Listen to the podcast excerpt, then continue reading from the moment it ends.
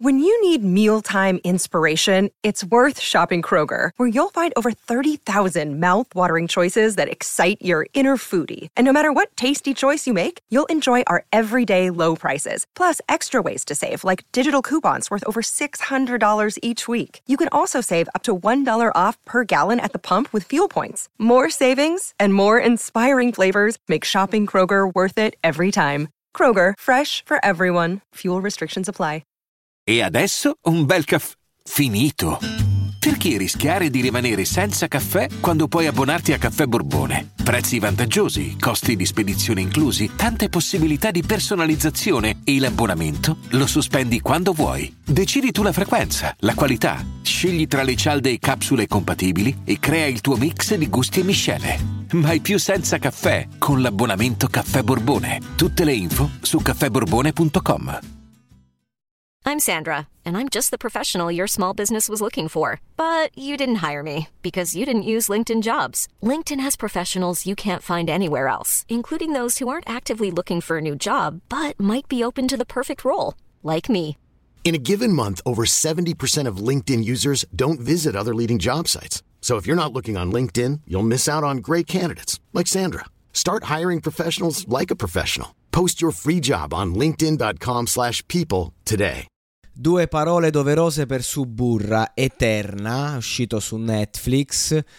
Uh, questa non è Roma, non è Roma, non viene raccontata una Roma che non esiste, beh è fiction, quindi ci sta, ma veramente adesso siamo arrivati in un punto in cui uh, non, eh, andiamo nel, nell'esasperazione più totale. Questa non è, uh, non è la criminalità, nel senso io e veramente non capisco perché in Italia dobbiamo giocare uh, con un mondo che non esiste in questo modo, ma la verità è che guardo la prima puntata, a metà sto per distruggere il cellulare, sono già alla terza, perché è un prodotto ad alta iterazione che ti, ti, ti fa... Mh, mm, ti fa venire voglia di, di ricliccare, di vabbè già che ci sto me lo finisco. Questo è, è come una sigaretta che per una persona che però non è che è un fumatore accanito. Tu dici, guarda, io non fumo mai, ho il pacchetto a casa, mi sono fumato la sigaretta, ah, che schifo. Vabbè, dai, c'ho il pacchetto, ma lo finisco. Il concetto è questo. Qualcuno di voi si ricorda le prime tre stagioni di Suburra? No, io no, però l'ho viste. L'ho vista e me ne sono pure cuccate. La differenza tra Suburra come prodotto e Gomorra, che perlomeno Gomorra nelle prime due stagioni uh, ricalca la verità, si ispira a fatti reali del resto e, e, la ricalca bene. Anche Suburra si ispirava a qualcosina, ma si rasenta la pagliacciata.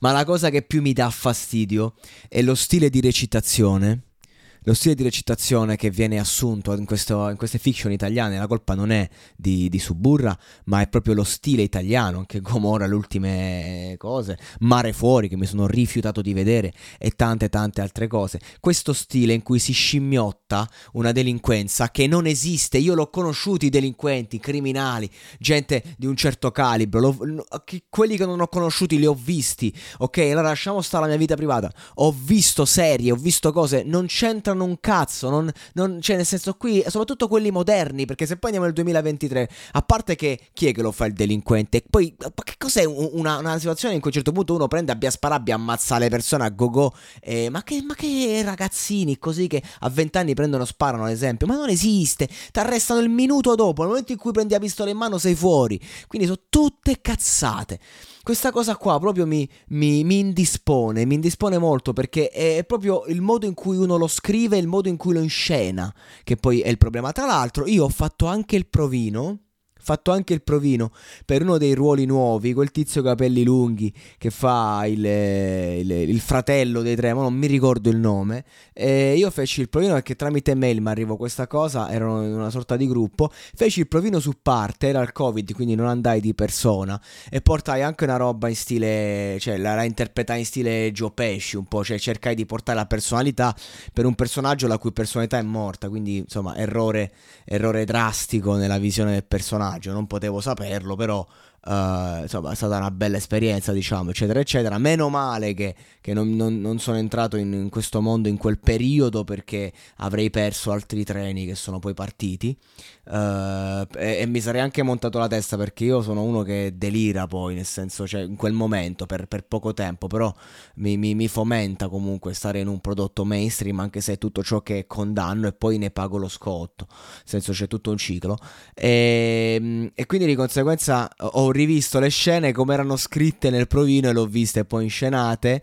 E questa cosa qui mi ha, mi ha, mi ha, fatto un po' riflettere anche su dici, come la far, l'avrei fatta io, come, come si fa. Comunque, a parte sta, questo piccolo off topic, il, il problema è veramente nello stile recitativo che io non non, eh, non, approvo, non appoggio, non, non, rispetto, ma soprattutto nell'idea di voler portare un qualcosa che abbia un minimo, un filo di realtà. Niente, non c'è niente. Poi per carità il livello di regia è girato bene, ripeto, è è un, se è un prodotto cui, di cui io non sono d'accordo in nulla, mi fa venire voglia di continuare a vederlo, vuol dire che è ben fatto, ok, però ben fatto in che, in che mentalità? Una mentalità da, da fiction, da, eh, da, mercato puro, da roba usa e getta.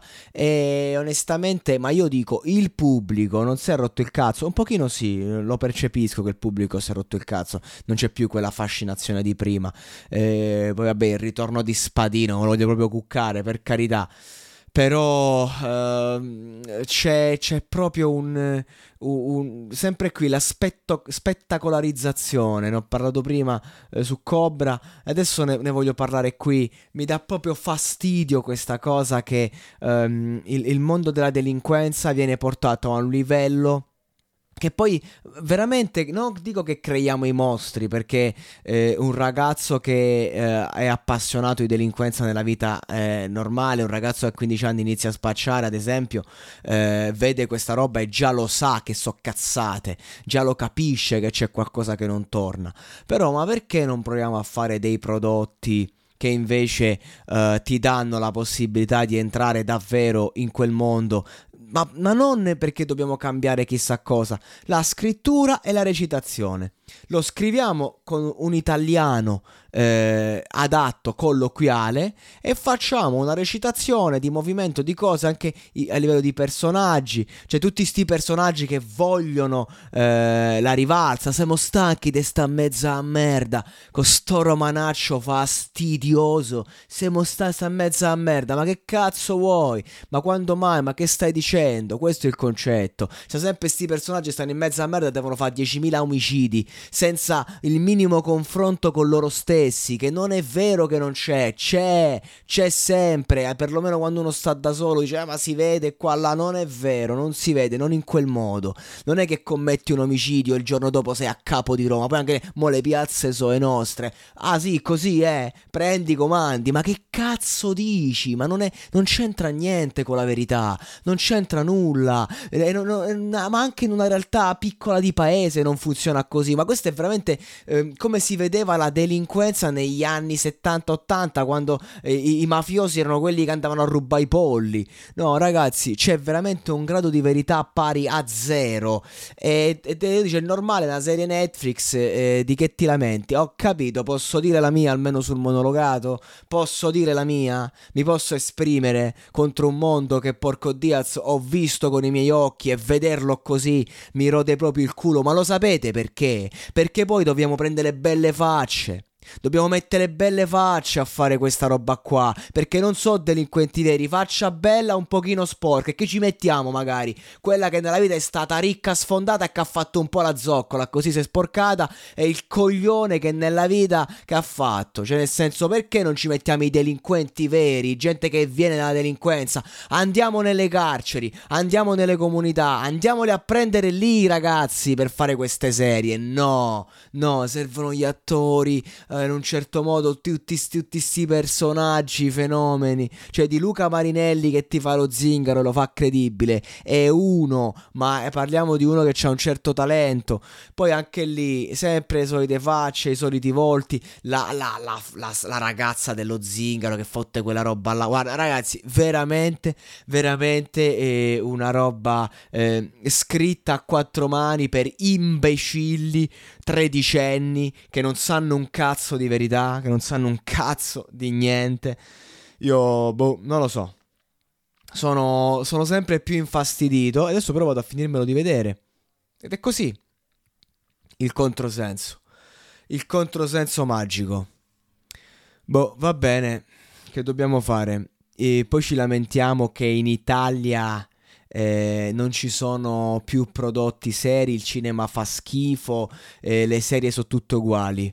E perché ragazzi non c'è più la verità, basta pochissimo, basta riportare un minimo di verità. Vuoi raccontare Roma? Vuoi inventare di sana pianta una storia sulla criminalità romana?